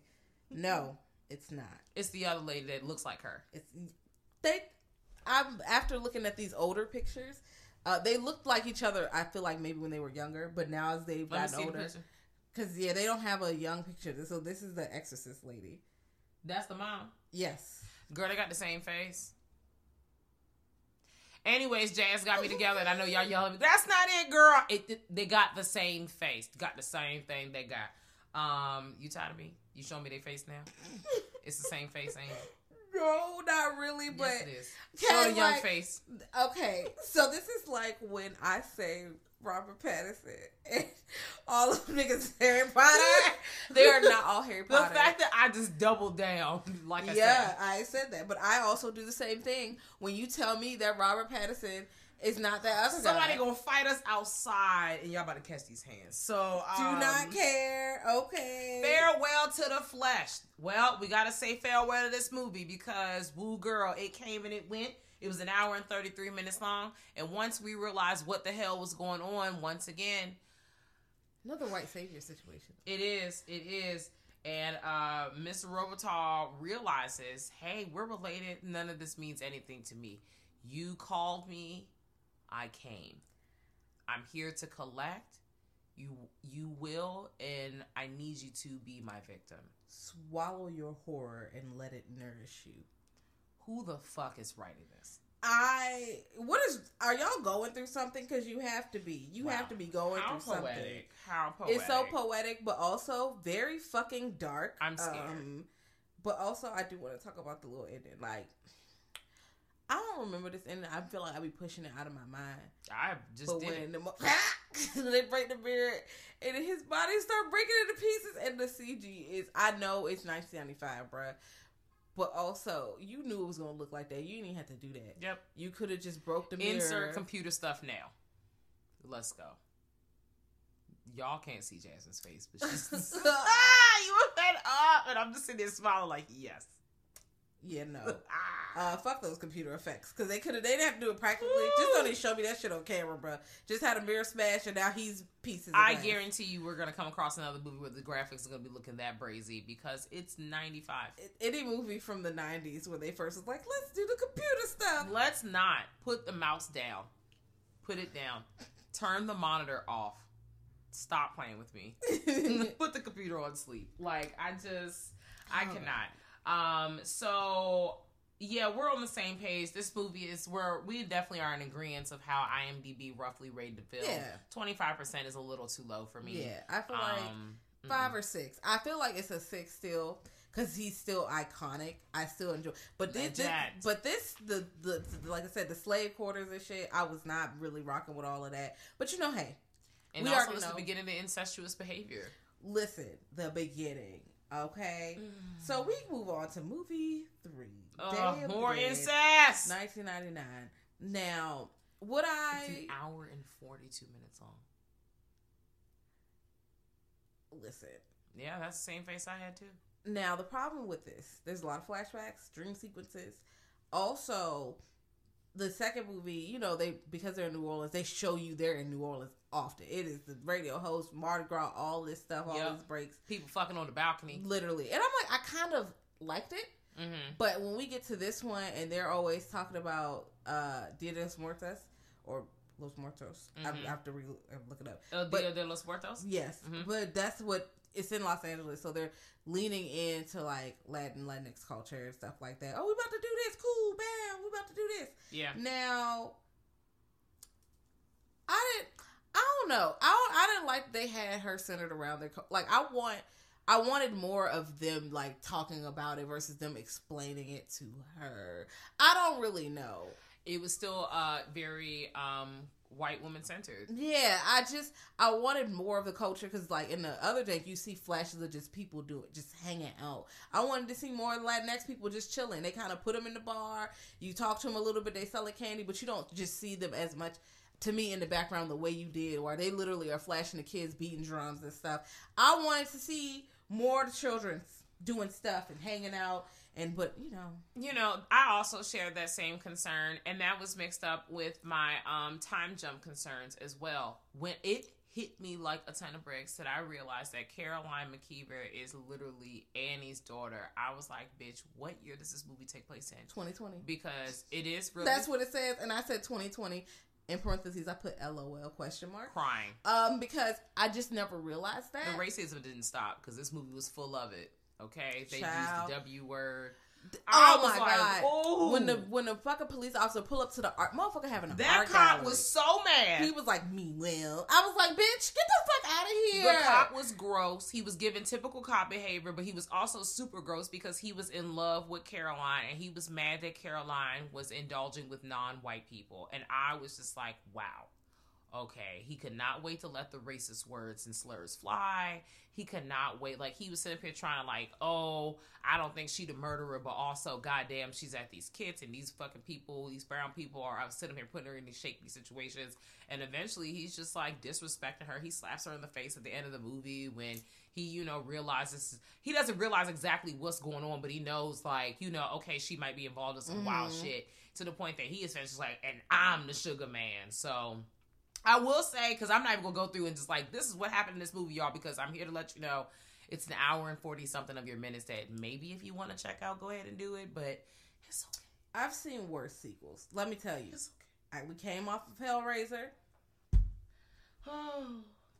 okay.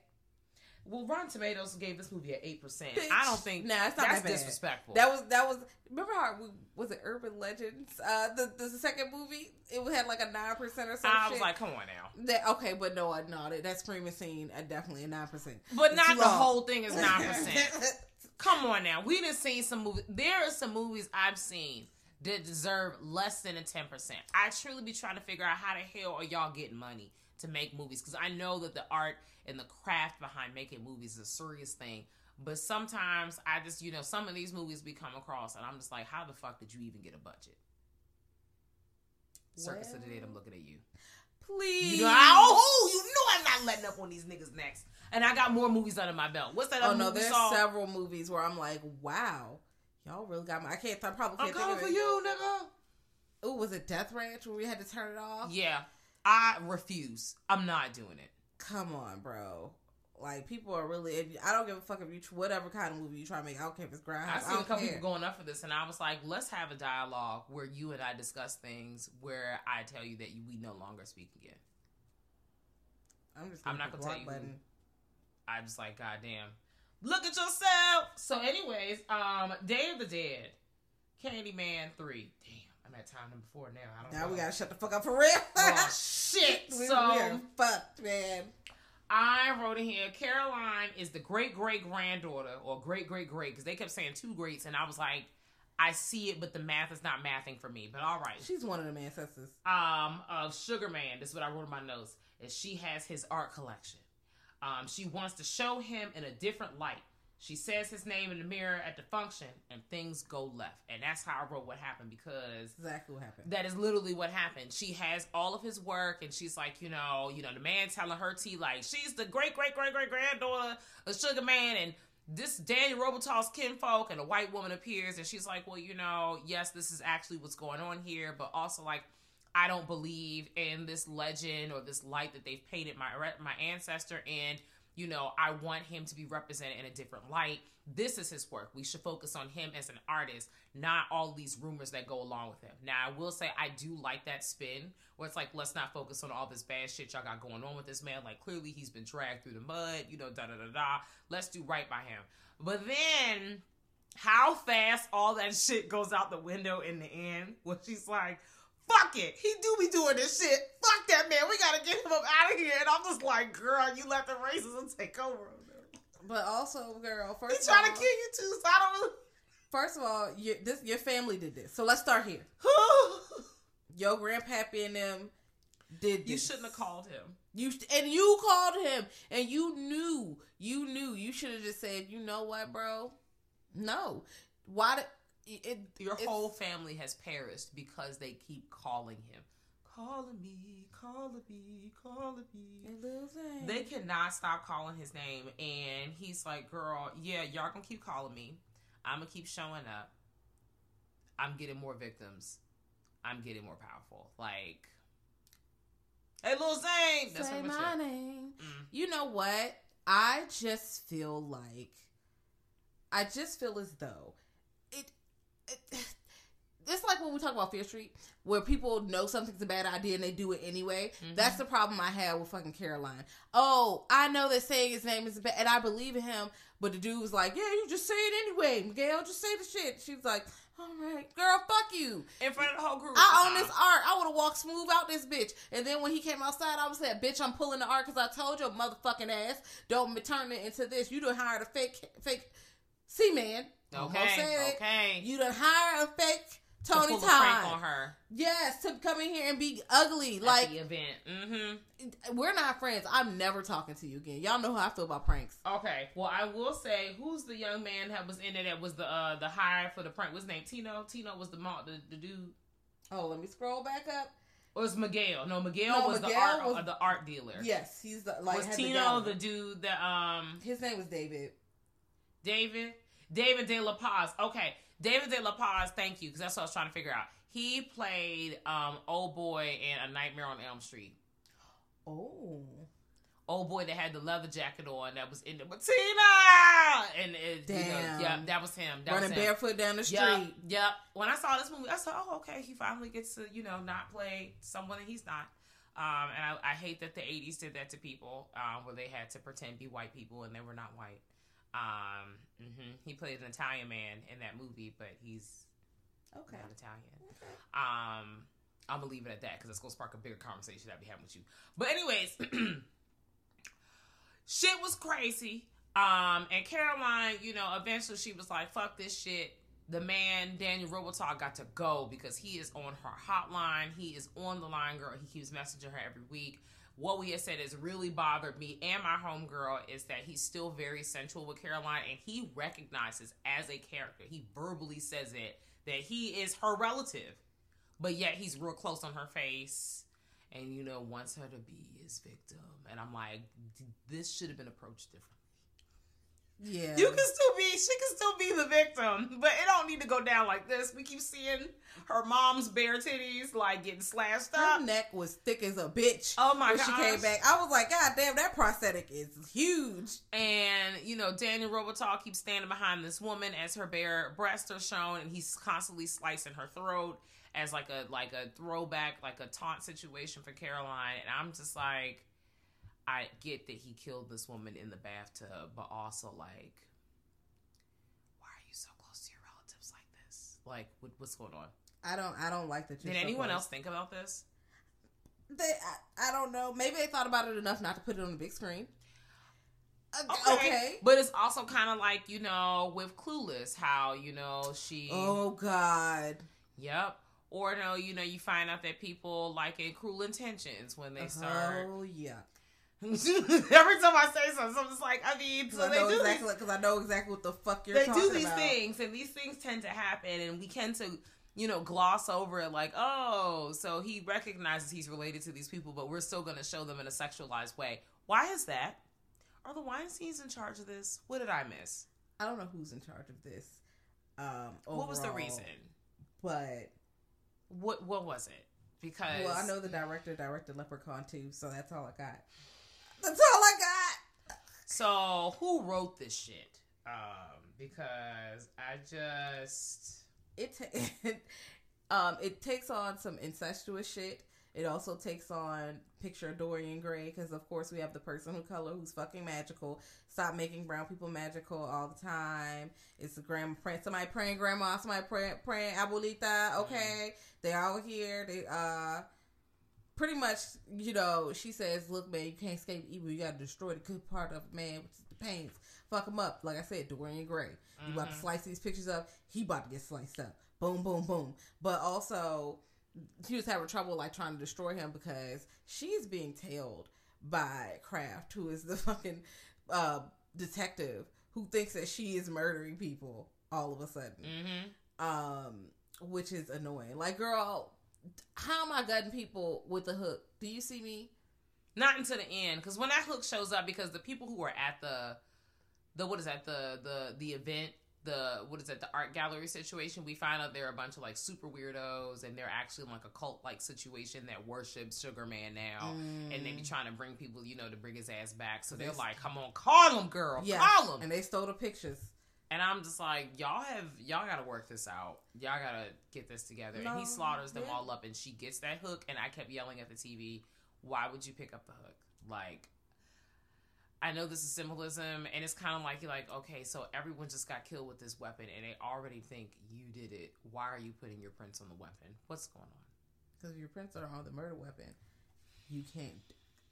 Okay, you know, I just. I'm thinking that far. That's what I'm saying. Like, I don't know if it was lazy writing. So what's going on like what's going on i do like that she her way of trying to break the curse was um you know change the narrative if nobody believes that this was sugar man there's no reason to gas his ass up to give him more power to come back so she Yeah. switched the narrative and said oh well it's clark because clark said he was sugar man he Listen. literally he literally said it out loud so destroy the myth, as they said, as her Yeah. mother said, destroy the myth.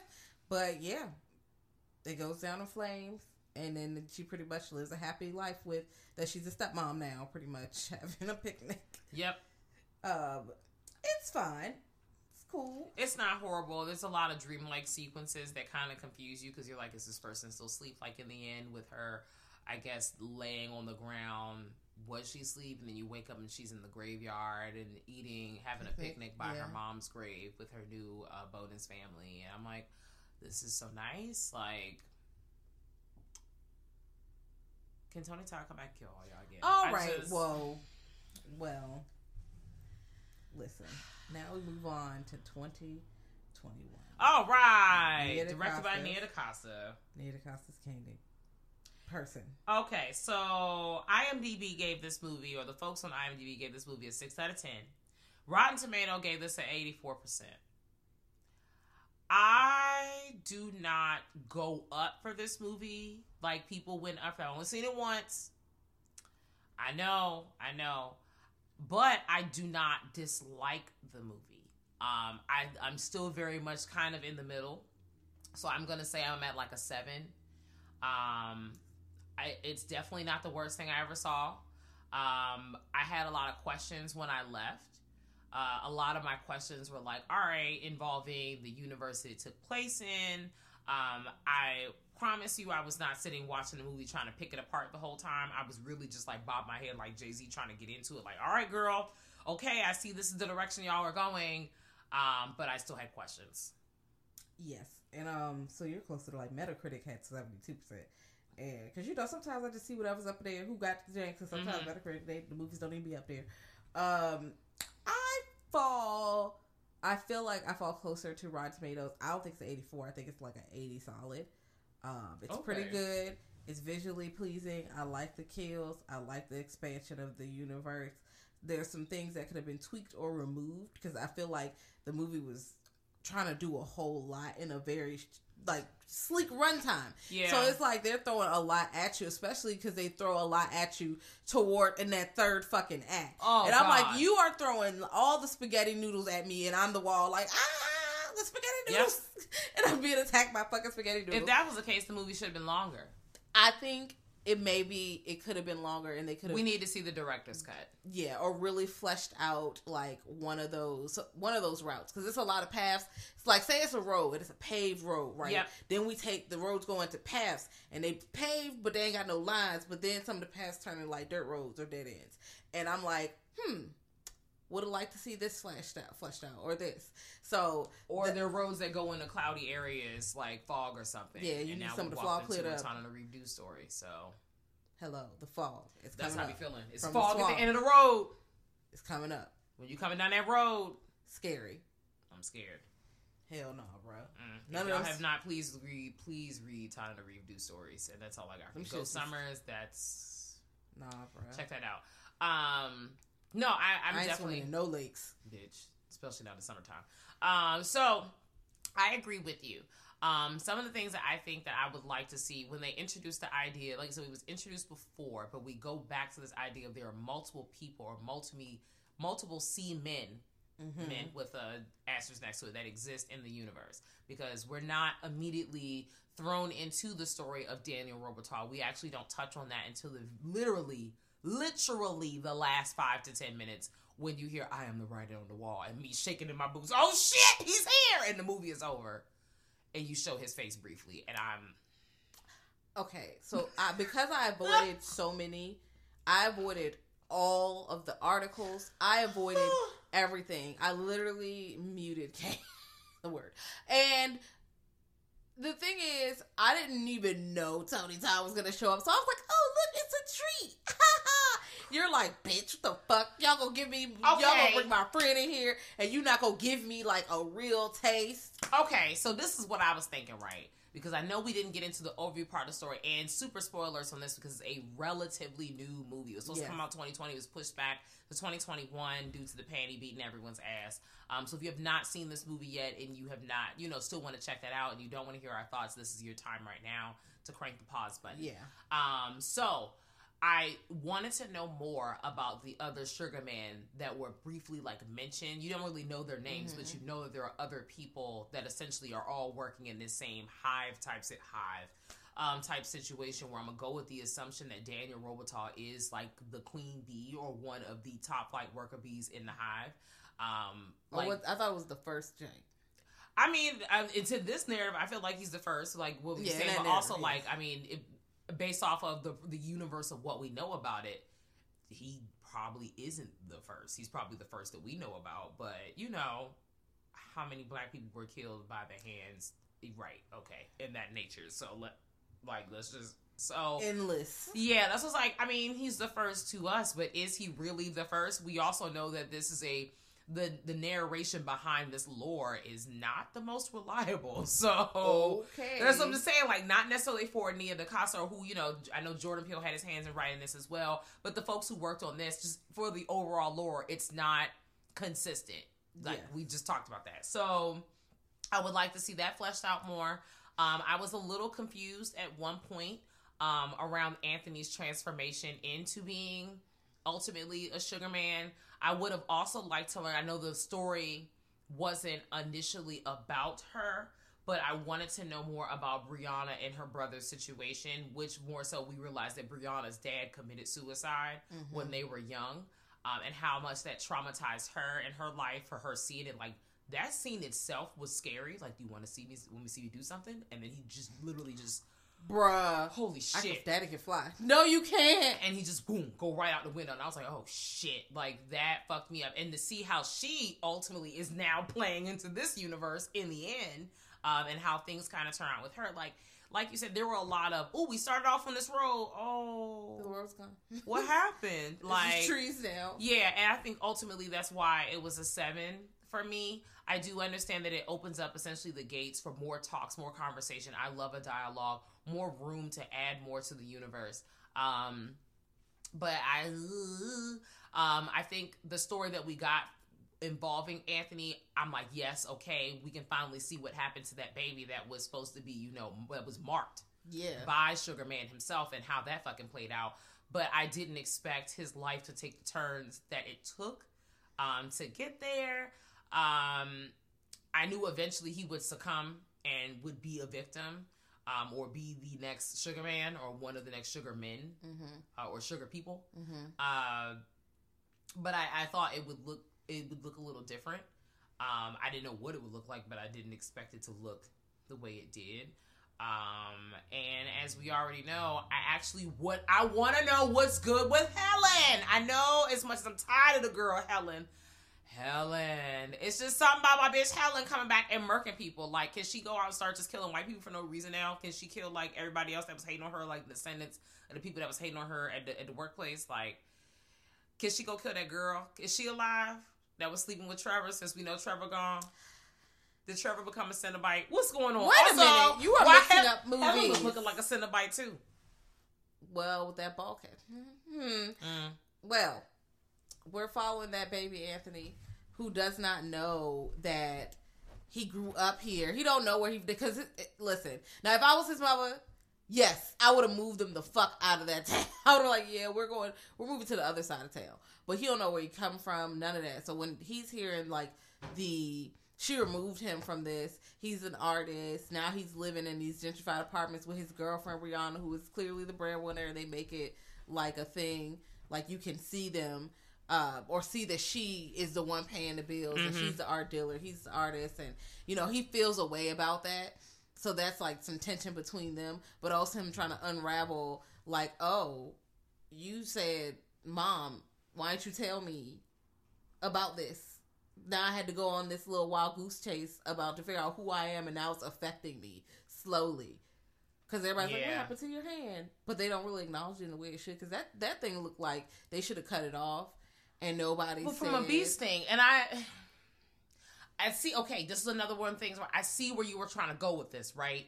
like he's on this journey of just trying to figure out after they introduce the Lord to him, they tell the story, they talk about gentrification and all that jazz, which is a theme, especially in the first movie. It's not really talked about in movie two and three, but it's brought back up in this movie, especially with, you know, the girl Brianna living in a gentrified fucking condo apartment situation. And her brother, what's his name? Um, Troy, Yes, and Troy was he was uh played by Nathan Stewart. Uh, what was that? Jarrett. Jarrett, thank Yeah. you. And he was on the Misfits. Love that show. Um, That's why I'm. hmm um, UK Misfits, not Yeah, just just wanna. I didn't see the American Misfits. you don't need to. So, um, yes, but when he's come in, he he drags her for you know partaking in the same bullshit that she's you know kind of like oh you know want to be anti about. Like I said, I want to know more about their story. I the horror in that alone, and now she's a sugar man, or is on the road to being a sugar man. I don't know because now I feel like her job is to spread the story because the story had died down. Everybody forgot about it. They turned down the Jane. It's a story, but nobody's really saying the name. Okay, and then my dog, my dog played by um, what's his name? Colman Domingo or Cole Domingo? It's Colman Domingo. oh, who played William? Yes, William. William has basically No. waiting all his life in that project. He was the only one living there. he had literally had tubs of gasoline waiting for a fucking match, okay? So he could light this bitch on fire. He was like, Yes, I'm about to literally knock all the dominoes down so I can speed up the legend because we need this legend. And I'm like, this went zero to 100 real quick. Now, I did, he was kind of weird because he was offering a lot of information up front. And then he just, he was just, you know, mm-hmm. where you, why are you so into this and why are you still here? Red flag. I don't really know. Cabrini Green not even with the people no more, and he's still here. He's the only. I didn't see anyone else there but him. Listen, and I don't know if that's on purpose or not. I don't know if he lived. I don't know. He's just hanging around, and also he knows a little bit too much about all of these things that have happened. And then, of course, he feels guilty or is a first, you know, first witness to it. He straight up seen the current, you know, sugar man that is walking around through this movie. Yeah, Sherman. Poor He's Sherman. like, I, you know, and Sherman's just really a man with a hook, and he was giving out candy, but then, you know, a white girl ate some candy with race blades in it or something, and they blamed, they said it was Sherman, and then Sherman didn't even do that. Also, I was like, and the police killed him. yes, off rip, like straight up, just rain bullets. Like, I was like, wow, that is okay. On par for police activity. Well, well, well. I'll wait for someone to prove me wrong. And in this movie, you only see Sherman in reflections and mirrors, which I kind of like. Yeah, I like that. I like his coat too. The the use of color, um, like you said, this movie was vis- uh, visually pleasing. it was. It really was, especially like the uh, the way that the cameras kind of pan from people going from like room to room or all the other Mhm. things, and how the the the killings kind of seem real artsy fartsy type, just like how the movie was set up.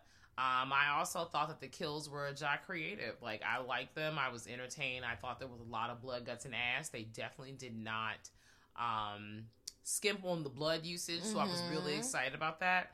Um, but I would like to see more. Like if somebody came back and said, "Okay, we're gonna do this again," I'd be like, "I'm interested. I'm interested." I'm pulling up off the strength that it is someone with a hook. May or maybe, maybe not Tony Todd, but someone with a hook is carrying on this legend. I want to see it. Just like Hellraiser. Pinhead could show up in any movie. It could be 15 years from now, bro. I'm going to watch it. I don't care how terrible it is. I'm going to put it on. Just like my man Freddie. Just like my man Jason. Just like my man Mike. Any of the Ooh, movies. girl, they hate that new Michael movie. God, they were like, God damn it, this movie is so fucking And stupid. the way he hit that corner is the way he's gonna come into your life aggressively. Get into it. with another movie in tow, bitch. I'm going to watch it. Evil dies tonight. that bitch with the iron. Shout out to Sheree. If y'all don't listen to Nightmare on Fear Street, uh, please do. Shout out to Sheree and Tramp. Yes, and Sheree straight up had the iron. It was like evil dies tonight. Evil dies tonight. She looked so determined, and I was like, "That lady, I." Oh, I laughed out loud. That was a good one. It That was. It was. But that Evil Dies Tonight shit, that whole shit was chaotic. Just like this movie. It was chaotic. I did like, like I said, I was upset. I did, okay. So as for the reveal of Mr. Todsworth, I know his last name's not Todsworth, and I'm not disrespecting Mr. Tony Todd. I just really like saying Todsworth. Um, but the reveal of Tony Todd, the Tony Todd Caprice at the end of this movie, I did not see the picture. I did read at some point that he might be in the movie, but you know, I like to steer clear of all like, you know, spoilers and all that jazz. So when I heard that the beat changed, the little piano started coming, I said, mm. oh, oh, that was literally me yelling out loud. At partners like, Kathleen, please. Me, oh, where is he? And then they show his ass. I'm like, y'all about to get fucked up today. And nothing happens. I know it wasn't about him. And I know we were focused on Anthony and his evolution to becoming a sugar man. I know we were focused on fleshing out the story of Sherman. I know that this story was not focused on Daniel Robitaille. I know we've got plenty of stories on Daniel. I know this. I don't give a fuck what y'all talk about. Come on, Tony! Like that's me at the TV. Like I just you already got the outfit on. You might as well get to work. You are what you, dressed up in for what? Girl, I see you with your jacket on like you always do. Give them the lines. Hand them the lines, please. Line. That's how I felt. I am sick of your shit. I know you are. and, Put me in the writer's room. I got questions. and it's all all you see is Cat handing a bunch of scripts to Tony Todd. I made some edits. Here's some lines. And it's just pages of dialogue. Just like this motherfucker got six monologues. God damn. Get close to this face. I have the writer on the wall. Oh Lord! It's some of. Everything else is black. It's just Tony Todd talking. You see me crying like this is some amazing shit. Me sitting, sitting in the theater with my hands interlaced, staring aggressively at Cat. It became spoken word. And I'm pissed. That's you know, the true horror right there. You know I hate oh, spoken word. Spoken word led by Daniel Robitaille. I'd be screaming hits. I'd be like, oh my God. You know what? Actually, I'm a little entertained by that. Just the thought of like going into a Busboys and Poets and you know, it's real gentrified in there sometimes. So uh, Daniel Robitaille pull up and just start slashing niggas up. I'm entertained. You were sick of my shit. And I am truly just sitting here weak like, yep. I am entertained. Who? I'm writing on the wall. And I'm coming to get all you hoes. Well, you know, Piano beat. No, Philip Glass, no, he was on one. He was in his motherfucking bag, bro. In his bag.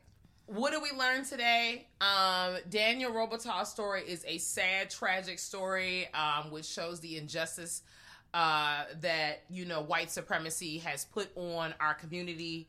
Um, and I love that this story is being told. I do not necessarily like the lens or the viewpoint as the, of how the story is being told. Like it's through number one, a love story because you know we don't love For the OG. Forrest Love. Yeah, OG, but all the in general, not Yeah. necessarily the new one.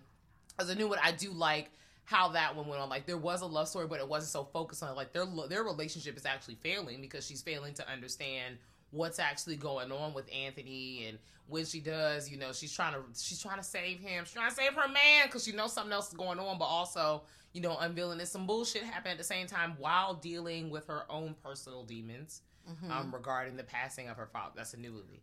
Um, but in terms of the old movie and like comparison, I do like that it went a different direction. I do like that we see a different viewpoint. Uh, I don't like how everyone has somehow erased that Nia DaCosta has directed this movie and it's Jordan Peele's movie. And I'm like, I, I know what y'all doing, but also stop what the fuck you're doing right now. I don't know that woman personally, but the erasure, it stinks. It does. Truly. It just, it stinks, bro. Like, y'all don't do that for other people. You don't. When I've watched. Somebody else direct the movie. They direct the movie. It's their movie. You don't say nothing else about who the fuck produced it, but half the time. Okay, now sometimes they might jump in, but the way, even in movie articles, bro, you ain't even seen the motherfucking movie yet. It's Jordan Peele movie. No, the fuck it isn't. Nia DaCosta movie. Nia DaCosta directed this one. Like, yes, he worked on it. Yeah, he got some prints on it. It's Yes, it's there. Monkey Paw. You know, it came out their house, but Come on, respect on her name, bro. listen. It's not cute. Like, there's a lot of movies where you know someone like we just talked. We literally just talked about Hellraiser. I can't tell you half of the niggas that directed Hellraiser, but you're not gonna see me saying every two seconds. You know, Clive Barker was working on these films. Clive Barker was probably asleep. he was Okay, and it just says you know a story is written by or executive producer. You know, sh- thank you, shit like that. You don't see people like you know, and that's just the direct example we're using right now. But there are plenty of others we could pull from. I don't feel like pulling to the back of my brain, but I got time. So if you want to make time, come and find me because I will. But y'all know what we talking about. I literally watched three different reviews just for shits and giggles on the YouTube machine today, and people barely mentioned her name. If they mentioned it at all, it was just all like, "Oh, it's Jordan Peele's movie," and I'm like, "Bruh, yes, but no." respect her. Like y'all didn't like eh, do better. It fucking stinks in here, Mal. Yes. Um, and the reviews for this when it first came out were in the tank. Bitches was hating. It's a welcome movie. First of all, the whole series has to do with fucking racism. Also, we cannot talk about classism and poverty and shit without talking about race. Okay. Because it applies. I don't know what bubble. I do know what bubble you Yeah, you live do. in. I know what bubble some listeners, you know, shout no, not shout out to you if you thinking like this. It was like it was woke. Some shit was on the nose, yes, but this whole series was involved racism in the police wilding and stuff. We just talked about in Day to day where the police just pulled up because the man was Latinx and talking about something. We about to shake your shit up, Miguel. What is the like? Fucking hating and shit. The cops been hating. The police been hating. Okay, mm-hmm. they was they been fucking up. They been doing this. This is not new to this movie. also the larger discussion of people who throughout times who have slid into these quote unquote roles of power like the Klan becoming the police, the Klan, you know, becoming, you know, y'all y'all know where this is going. So I Mm-hmm. And they like, are the police. God damn, this conversation again? Yes, because it's relevant for life. It's relevant directly to the story. It applies, okay? If people are talking about gentrification, it applies. If people are talking about racism, it applies, okay? about slavery, It applies. segregation, It applies. um, not allowing interracial couples to be. It I applies. or the larger conversation that we're talking about, how you visually see in movies the depiction of black men with white women, like w- what that looks like in society, Listen, and people's thoughts around that. Like it applies. so maybe, you know, stop going, I don't want to see this conversation. White savior tropes. Yes, I want you to examine why you don't want to hear this anymore versus why because it's still a problem. So what, what and also I'm gonna turn my ears off. and also I'm I'm really sick of all social commentary for the movie to be good. All the social commentary has to be subtle. I feel like there's a difference between on the nose and being straightforward. Mm-hmm. Sometimes they're just saying shit straightforward, and people are like, "This is on you." Could have. What else were they going? to They didn't have to say nothing else. We don't need to mask it as something else. Why do they need to beat around the bush? Why can't we just say it? Because people go close their eardrums. They was gonna do it anyway, or that if they was subtle, they could pretend it's not what it is. That still doesn't make it go away. Yeah, it doesn't. It doesn't disappear because people stop talking about it. That's not how that works. Just like Sugar Man. Uh, Yes, and so if you want people to stop talking about this stuff, then maybe you should know invest, you know, being a true ally and helping with some of the goddamn problems, Mm-hmm. Um, instead of just going, yeah, I don't want y'all to talk about it because I don't want to talk about critical race theory. Girl, they don't even. They can't even define the I don't even know what that is, but I don't like it. I don't like it. Anything to hold white people accountable for what they fucking did in the past, because no, everyone wants to look the fucking other way. I am literally yelling at. I'm so upset that Candyman is killing all these people. I'm gonna take Candyman out because I'm tired of you, and you're taking them out because he's taking your family out because of racism. So you mad he fighting your ass because of racism, and you about. And also, if y'all would stop saying his fucking name, he wouldn't come. Did I say his name again? You said it twice, bitch. You Oh, gotta, this this podcast is over. we All gotta say straight. We gotta say straight up because we might die. this podcast is over, everybody. So this is how we felt about the movies. Let us know your thoughts. Uh, pull up to us if we're not dead at grltspod at gmail.com or at girl that's scary on Twitter and Instagram. We also have a website www.girlthat'sscary.com. Um, shout out to you for listening and making it this far. Shout out to um, everybody who's following us and shit. And you know what? Shout out to our Patreon family. Yes. Pull up to the Patreon. We be having bonus shit. It's shit dropping this motherfucking week, you know. We in this thing. We had a hectic Did October. Lord. we had a hectic October. We're back. Hey, looking frazzled. It's like that little breast dog with the hair all over the head. That's us. Four weeks in Solace. I'm here at work. I got a cup. I got a cup of coffee. Um, but yeah, and rate us five stars or five star chicks. You Oh, know, cool. You know that it helps you know other people see the podcast and whatnot. And y'all know how that algorithm be going. Trit ass, trit ass, trit You know. ass. But we thank you and we appreciate you for every listen, every tweet. Tell me, Ma, we said what's up. It's the holiday season. Who making a potato salad? Hey, and we need to know. All right. Until next time, y'all. Bye.